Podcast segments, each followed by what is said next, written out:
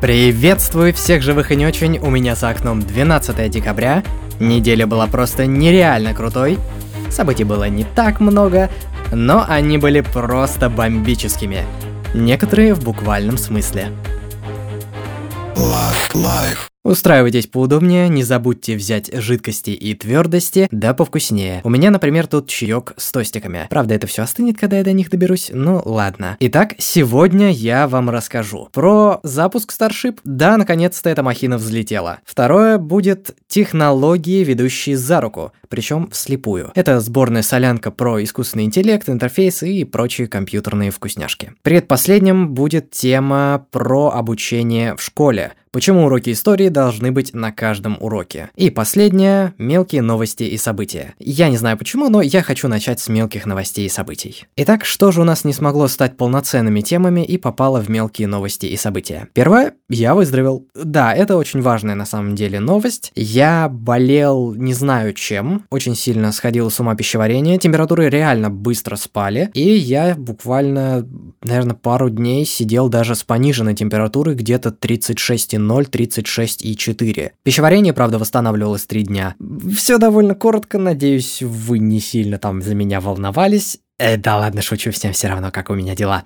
Далее, новый дизайн ВК. Он немного странный. Он современненький, прикольненький, но по-своему на самом деле странный, наверное, придется привыкать. Далее у нас небольшие интересные события в ВУЗе. Ну, вернее, вне ВУЗа, потому что мы все еще на удаленке, но я уже умудряюсь получать зачеты автоматом по истории э, и по английскому мне, э, а также по философии мне обеспечены зачеты автоматом. Это довольно приятно, потому что эти предметы не очень такие приятные для сдачи, они достаточно простые, но не хочется с ними лишний раз возиться. И внезапно игры. Внезапно игры я внезапно решил вернуться в КС-ку заглянуть. Прошу прощения, я еще не знаю, буду ли я возвращаться, потому что я не играл в нее уже много лет, на самом деле. У меня был нормальный скилл, но я что-то не уверен, что у меня сейчас творится, и я не уверен, что у меня вообще будет с кем поиграть, потому что я не люблю играть один, и у меня не было вообще товарищей для игры в Apex, у меня не было товарищей для игры там в еще большое количество на самом деле игр,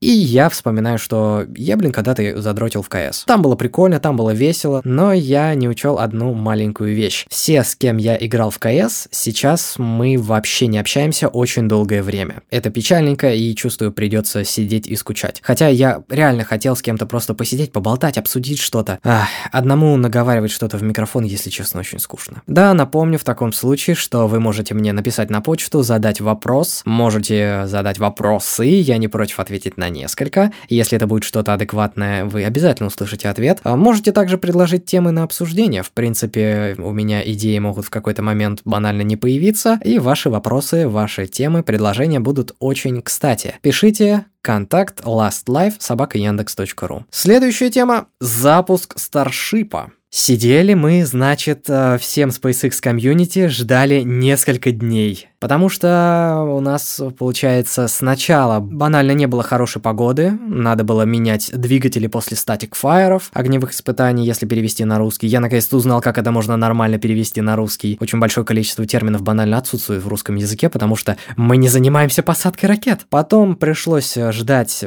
после неудачного старта рапторов. Там оставалось до запуска 1,3 секунды. Но автоматика решила, что что-то не так и просто остановила запуск. Это хорошо, потому что, как сказали в комментариях, лучше закончить запуск на T-1, то есть э, за одну секунду до запуска, чем на T плюс 1, то есть за одну секунду после запуска. Удался запуск со второй попытки, там, правда, вернее, с третьей, технически. Это две попытки были в один день. Первая была отменена, потому что там кто-то, по-моему, в воздушном пространстве появился, или на Земле, не помню. Ну, там, короче, есть огромная зона, в которую заходить нельзя, потому что у вас есть шанс вообще умереть. Поэтому там всегда у нас э, их происходит вот такая вот блокировка территории. Третья попытка удалась, это было реально нереально.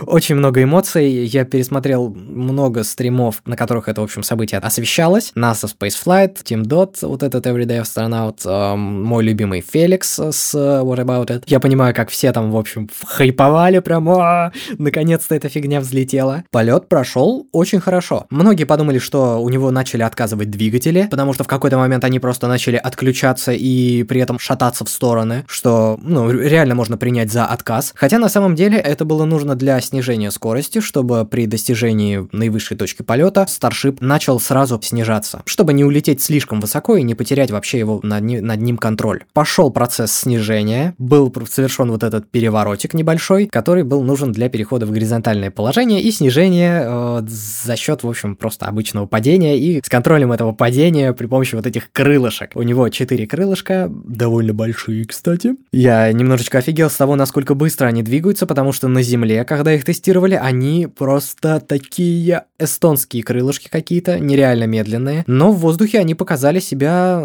очень даже хорошо. И все падение было крайне мягкое. То есть гладко он прям вот парил реально вот вниз, очень мягко спускался, поддерживая постоянно вот это горизонтальное положение. Это выглядит очень круто. Зайдите, посмотрите на официальном стриме. Наверное, на официальном стриме, может быть, не стоит. Возможно, стоит зайти на канал NASA Spaceflight, потому что у них есть конкретная вырезка с полетом, а у SpaceX до сих пор ее нету.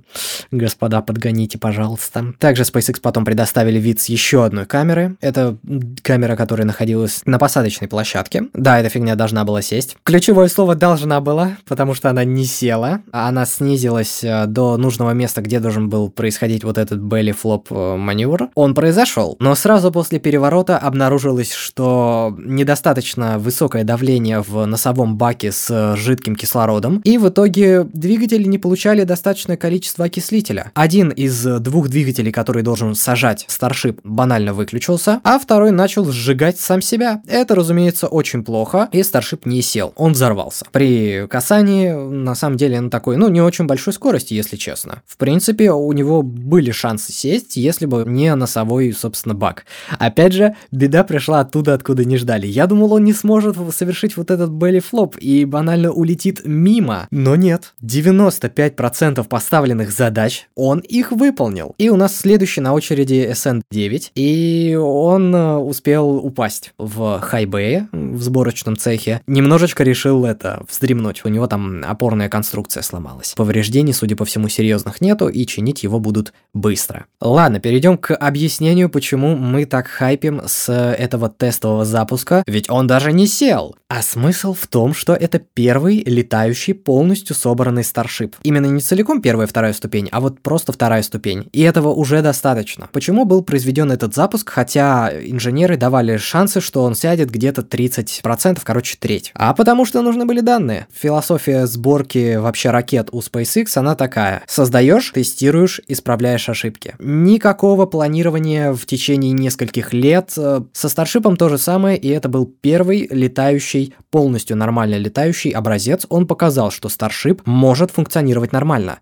Собственно, сбор данных. У нас был успешный взлет, очень красивый. Двигатели планово отключились, немножечко там погорело, кстати, кое-что, какая-то изолента внутри э, под юбкой, э, но все нормально. И у нас планово двигатели проработали очень долгое время. То есть там двигатель, по-моему, 3 минуты, что ли, 3 с чем-то минут был в рабочем состоянии. Там где-то, наверное, 80% мощности было от максимальной. Далее был успешный переворот, успешное планирование вниз и успешный переворот обратно в вертикальное положение. Э, единственная вот посадка, опять же, немножечко подвела, но мне кажется, если бы не баг, он бы сел. Все. То есть это единственная проблема из всего процесса полета. Ну, возможно, инженеры там еще что-то найдут, но со стороны это выглядит именно так. Собственно, по фанатению я, наверное, по большей части объяснил. А если непонятно, что крутого, почему полет в космос это настолько классная вещь, нам бы тут на Земле разобраться. Да, да, кстати, очень э, разумная претензия, я полностью согласен, поддерживаю и правда. Зачем лететь в космос, если на Земле и так все может быть плохо? С одной стороны, есть философия Илона Маска, с которой я тоже согласен, что если здесь произойдет пипец, с которым мы не сможем справиться, я предпочту, пожалуй, отсюда свалить. У меня такой возможности не будет.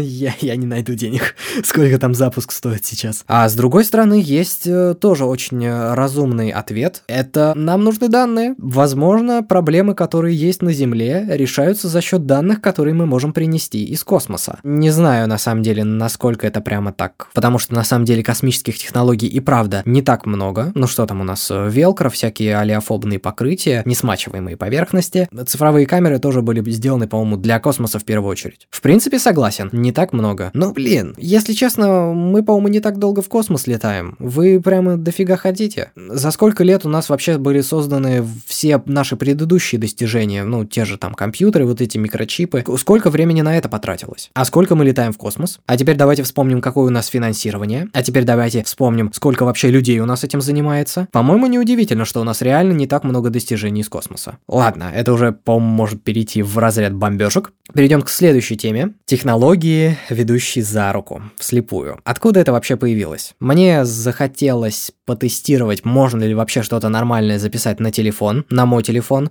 потому что я знаю, что есть диктофон, который пишет вроде нормально, но я не знаю, сколько технологий туда вшито. Эквалайзер, шумоподавление, автоматическая регулировка громкости. И все это настолько сильно влияет на звук, что при записи чистого сигнала с этого микрофона, ну, с микрофонов вообще, у меня на самом деле было приложение, которое всего с одного микрофона могло получать чистые данные. И если взять чистые данные с этого микрофона, это звучит отвратительно. Нельзя слушать. И даже после обработки нельзя слушать. Я слышал, как кто-то записывал на телефон, э, этот был тот самый бус, э, бус Джанки, Майк Делгадио, не помню, как у него, блин, фамилия, а, она сложная. И он показывал, что можно записывать на телефон и получать нормальное качество. Но я не помню, что у него был за телефон, какой-то соневский, по-моему, а у них как раз с этим все в порядке. И в этом диктофоне была проблема. Вернее, во всех диктофонах, кроме одного, была проблема. Интерфейс не давал того самого полного контроля. Знаете, в каком приложении я нашел полный контроль над записью? В приложении простой диктофон. Простой, Карл. Все остальные сложные этого не давали, а ты такой простой и даешь мне, блин, все, ну,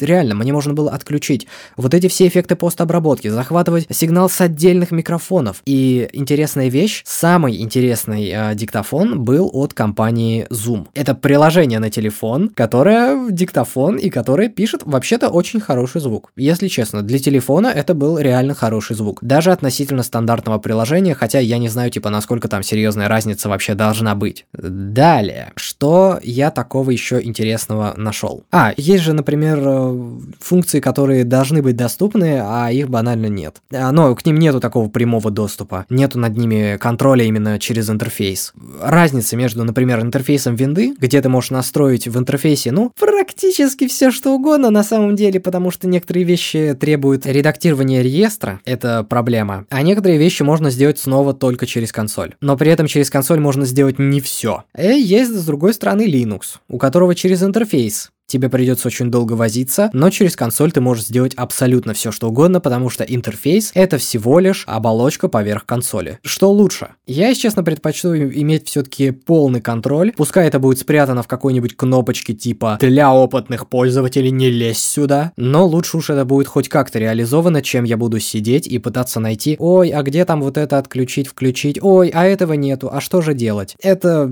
реально бесит, когда вроде есть функция, вроде над ней ты должен должен иметь какой-то контроль, а его нет. В последнее время я столкнулся с очень странными интерфейсами, которые кто так делает, почему э, эта функция находится в этом подразделе, хотя должна относиться вообще к другому подразделу. Вот. Искусственный интеллект, кстати, по поводу технологий, ведущих за руку вслепую. Противоположные точки зрения на одну и ту же тему. Кто-то считает, что нам всем кирдык, а кто-то считает, что наоборот, как бы все хорошо. Я, если честно, больше склоняюсь к тому, что все хорошо, потому что, ну, представьте, сколько надо потратить усилий на создание искусственного интеллекта, интеллекта, который будет целенаправленно мочить людей. Во-первых, нам требуется физическая технология, которая позволяет мочить людей. Допустим, какой-нибудь андроид, который должен каким-то образом передвигаться, иметь какое-то вооружение, ну, каким-то образом устранять все живое. С другой стороны, нам требуется создать к этому искусственный интеллект. И насколько он будет мощный? Мне кажется, он будет не мощнее, чем э, распознать цель, навести пушку, выстрелить. Ну, даже, даже сейчас, если честно. Давайте просто подумаем. У нас есть искусственный интеллект, который способен быть как человек человек. Вы скажете, да, есть искусственные интеллекты, прошедшие тест Тьюринга. Тест Тьюринга считается реально устаревшим. Его уже не используют. Используют другой тест, который больше направлен на осознанность действий, на понимание информации и понимание информации из контекста. И это все еще слабый искусственный интеллект. И если честно, я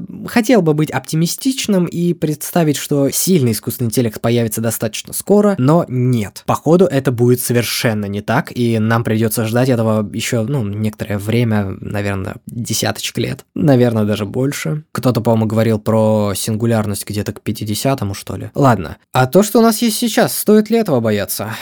Да нет, на самом деле нет. Что мы можем сделать? Дипфейки? Ну да, очень страшно. Ну, с какой-то стороны да, кстати, потому что фейковые новости это все-таки довольно сильный инструмент в наше время, когда мы очень сильно полагаемся на информацию, которую мы берем из интернета, которую мы берем, там, не знаю, с телевизора. В телевизор, конечно, такое вряд ли допустят, но хрен его знает, хрен его знает. Может быть и такое. Но это самое страшное. Пока что. Опять же, я ставлю здесь помарочку пока что, потому что кто знает. Кто знает. Опять же, я ни к чему не призываю. Ничему не призываю, давайте будем жить мирно и никого не обманывать. Но если задуматься, уже стоит начать контролировать то, что в будущем может прийти и стать угрозой. То есть предложение Маска и еще многих, на самом деле, людей, я просто от Маска такую идею слышал в первую очередь, а, создание такого комитета международного, который будет э, регулировать искусственный интеллект. В принципе, хорошая идея, но мне кажется, у этого комитета очень долгое время не будет никакого, ну, никаких дел. Ну да, я член комитета, а чем вы занимаетесь? Ну, пока что ничем, нам там присылают иногда что-то, но мы как бы бы так, пока что чилим. До какого года планируете чилить? Ну, наверное, до 50-го как бы. Скорее всего, Хотя, кто знает, если кто-то придумает внезапный искусственный интеллект, который сможет придумывать другой искусственный интеллект, то это будет, кстати, интересно. Можно ли такое сделать? Нейронная сеть, которая будет создавать, ну, хотя бы более простые нейронные сети. В принципе, это была бы довольно интересная вещь, потому что на данный момент такого нету. Как видите, все технологии, которые мы имеем, они хоть и ведут нас за руку, но делают это вслепую, и нам все-таки придется им еще очень долгое время указывать, что надо делать. Они все еще очень тупые, к счастью. Ну или к сожалению. Мне кажется, что человечество вполне сможет контролировать э, то, что создаст вот этот сильный искусственный интеллект.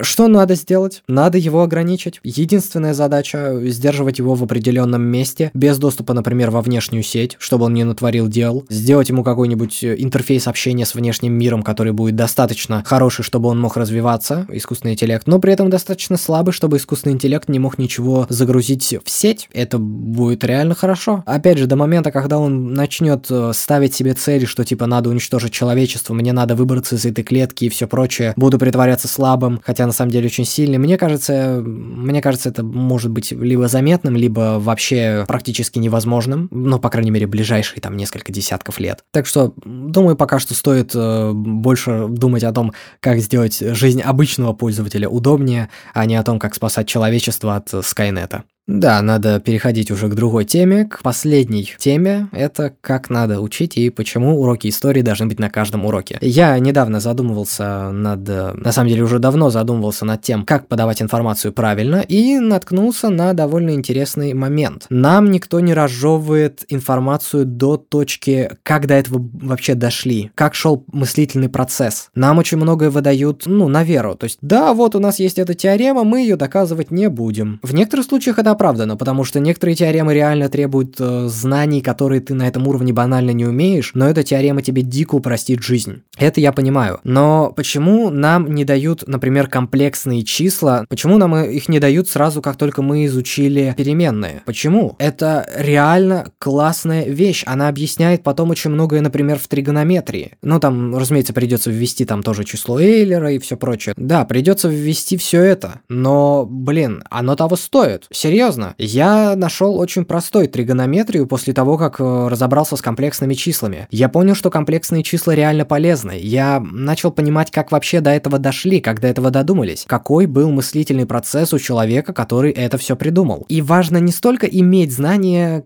как вот его именно осознавать, понимать, как до него дошли и применять вот это понимание к другим вещам, пытаться анализировать вещи с разных сторон. Это можно, наверное, сравнить э, с решением вот этих головоломок, знаете, знаете, типа сбежать из комнаты, всякие такие мобильные игры, они на самом деле классные, очень классные.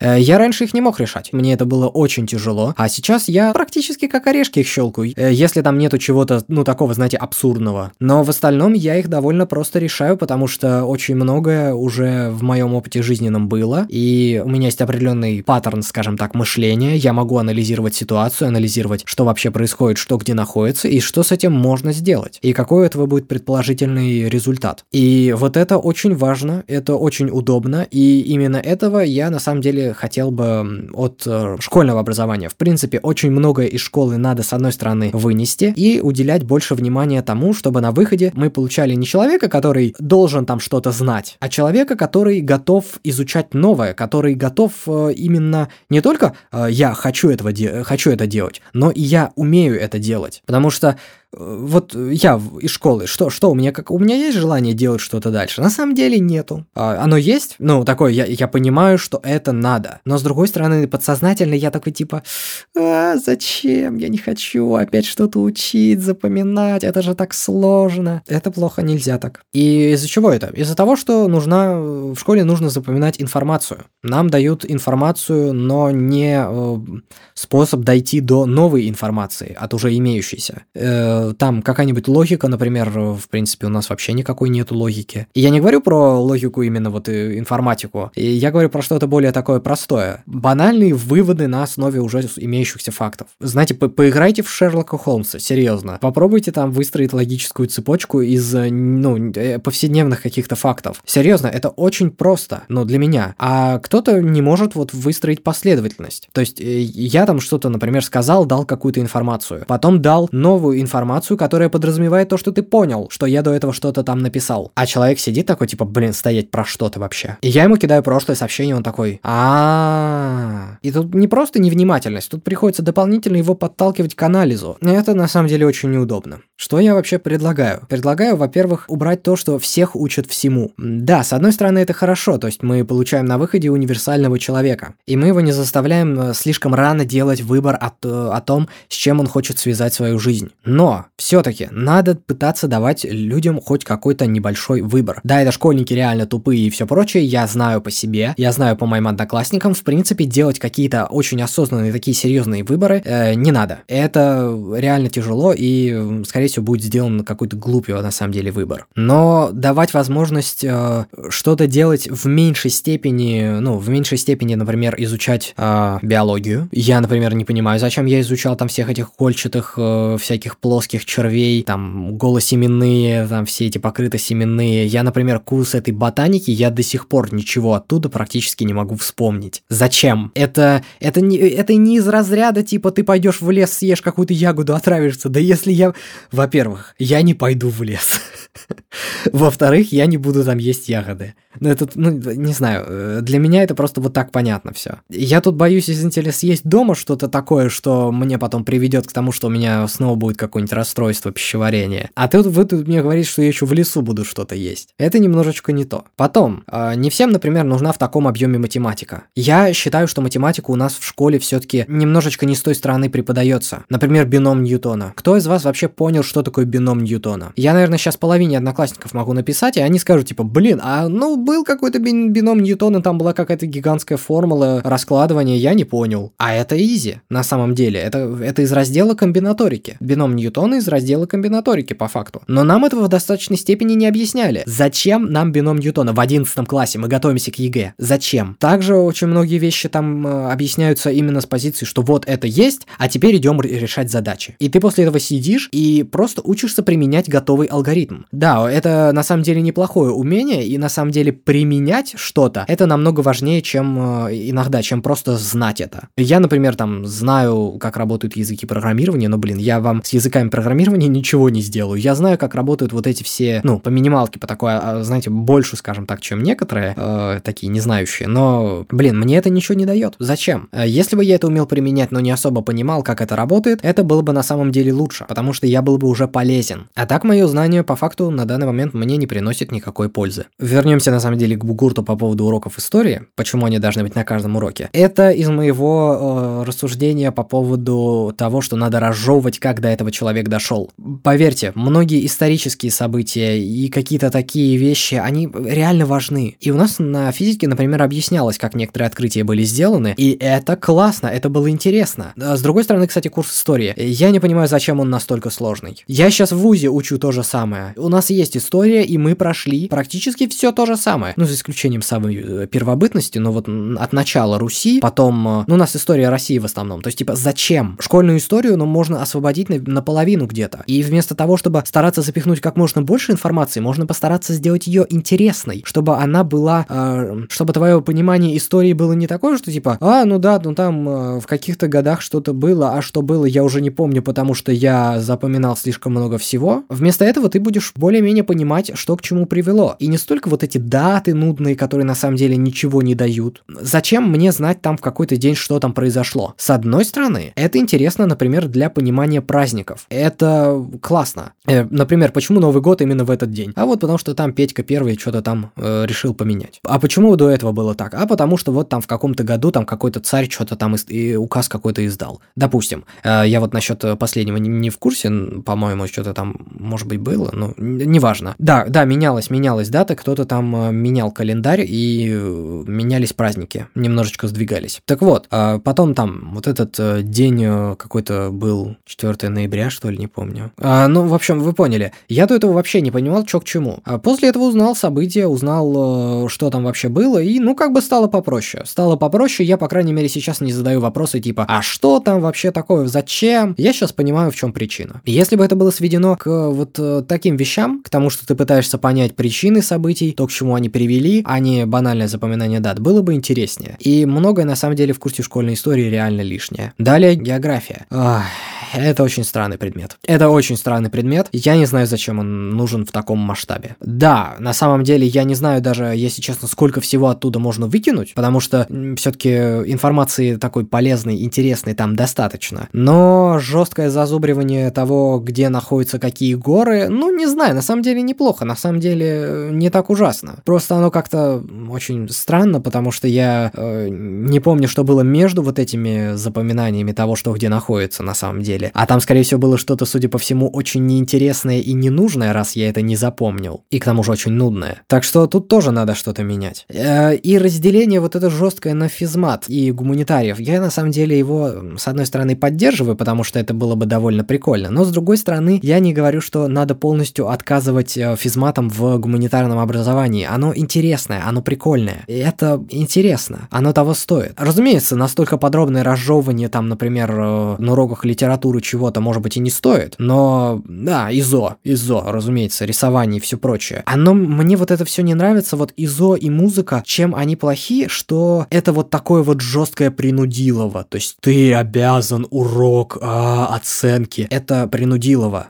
Оно, с одной стороны, как бы хорошо, что ты там что-то будешь приобщаться как-то к культуре, но с другой стороны, если ты этим вообще не хочешь заниматься, то есть типа у тебя нету никакого таланта к э, вот этому рисованию, вообще, ну то есть ни в какую. И зачем тебе вот это все навязывать? Это должно быть на, наверное, знаете, как э, типа кружков. Да, конечно, туда, опять же, не так много, наверное, пойдет, но если это будет нормально организовано. У нас, например, в школе был вот этот э, реактив, который, э, ну, всякие технари наши там собирались, всякие видосики монтировали там. Это было прикольно, да, кстати, не по мне, снова не по мне. Я там некоторое время был, но не по мне это, вообще не по мне. А, но остальным нравилось. Они делали много чего интересного, и им это нравилось. То есть, если это нормально организовано, люди туда пойдут. По интересам, там, с, с друзьяшками просто типа за компанию, но затянет. А также очень важно, чтобы человек всегда получал вот это ощущение того, что он додумался, это он умный, это он придумал это, а не потому, что ему дали эту информацию. Это очень сильно мотивирует. Поверьте, нереально мотивирует, когда ты взял и сам вот до чего-то додумался. Это очень классно. И нас этого в школе лишают. У нас э, мало очень уроков, мало очень предметов, на которых ты можешь до чего-то додуматься.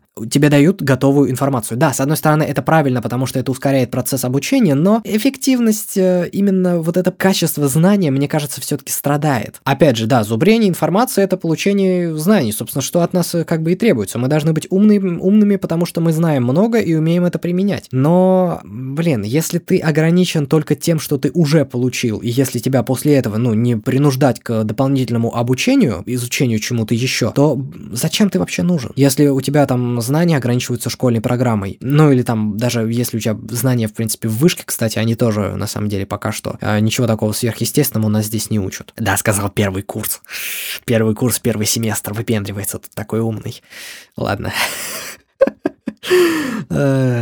Ладно. Возможно, даже философия будет не настолько бесполезным предметом в школе. Да, я знаю, у нас и так школьная программа завалена, дорогие товарищи школьники. Я учился. У вас еще, блин, тут на самом деле еще что-то ввели. И те, кто после нас учился, они вообще по другой программе учились. Мы были последним классом, который учился по старой программе. И вам там еще сильнее все сжали. Да, я знаю. Но, блин, серьезно, некоторые вещи просто не нужны. И если заменить, э, дать человеку больше понимания того, в каком мире он живет, о чем думают люди вокруг, а попытаться его, ну, не, не в абсолютной принудиловке, но вы поняли, социализировать его. Да, э, э, на самом деле многими вещами должны заниматься родители. И на школу очень многое возлагать тоже не надо. Но, если честно, некоторые вещи все-таки в школе лучше тоже давать. Вот эти общие какие-то общеприродные, общие социальные знания, которые на самом деле могут помочь. У нас были какие-то моменты профориентации. Кстати, у нас э, нам психолог давала лекции по профориентации. Э, это, в принципе, было на самом деле прикольно, вроде. Но, с другой стороны, э, это было что-то немножечко странное. Хотя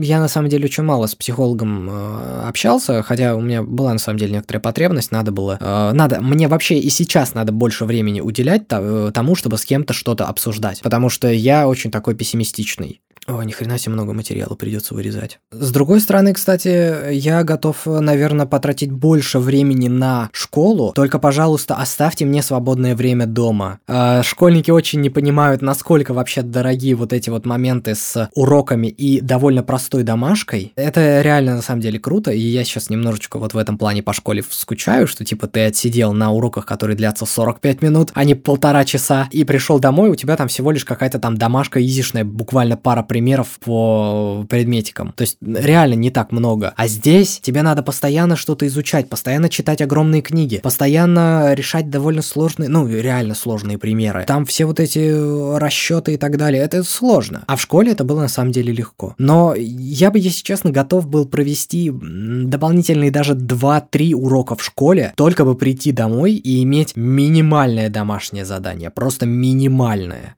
серьезно, я готов сидеть по 8 там уроков э, в день в школе, ну, практически каждый день, наверное, за исключением вот субботы, в субботу я хотел бы поменьше. Но серьезно, я готов на такое, только бы это было полезно, и домой я приходил с минимальным количеством домашки. Не просто вот э, с отсутствующей, просто с минимальной. Это было бы очень хорошо. Если бы школа давала нормальные знания, я готов в ней сидеть больше времени, потому что это общение, э, это на самом деле прикольно. Это было бы намного лучше, чем то, что ты сейчас пришел домой, и на тебя просто сваливается тонна домашки, которая заключается не в том, что ты узнаешь что-то новое. Это механическое зазубривание одних и тех же действий. Это плохо. А, с, например, математика, вот эти все производные и так далее, которые мы изучали, на самом деле они не такие сложные. И если посидеть и каждому позволить до конца понять, осознать, что к чему, это становится невероятно полезным и удобным знанием. А, кстати, некоторые вещи я все-таки реально готов убрать, там, например, э, те же производные, возможно, все-таки стоит немножечко приберечь. Но сейчас надо больше внимания уделять не столько объему получаемой информации, сколько качеству подачи материала и качеству, выход... Ну, скажем так, выходящих людей. Это немножечко, конечно, говорить о том, что кто-то более качественный, чем остальные. Ну да, есть такое. Но основной момент, что в результате мы должны получать людей достаточно гибких, потому что школа — это база. Это база, а нам дают не базу, нам дают просто базу данных, которую ты запоминаешь, а потом половину этой базы данных выкидываешь выкидываешь. Э, потому что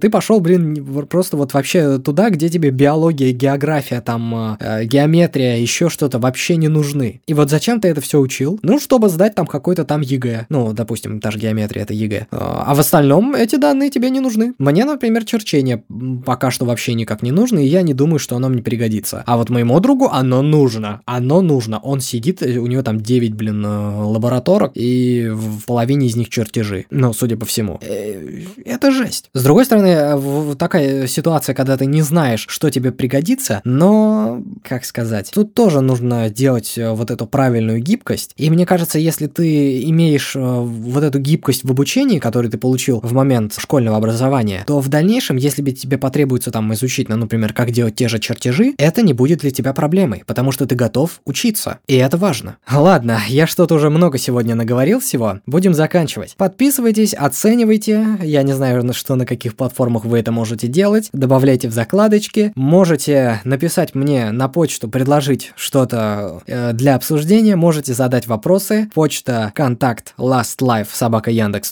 Можете заглянуть э, на Anchor э, www.anchor.fm slash lastlife. Там есть э, ссылки на все платформы, где вы меня можете найти. Там, там же можете посмотреть точный адрес электронной почты. Собственно, на этом все. Большое спасибо. Скоро услышимся. Мне очень нравится обработка голоса в этом выпуске. Но оригинальная длина выпуска была 55 минут. Да, очень многое было вырезано.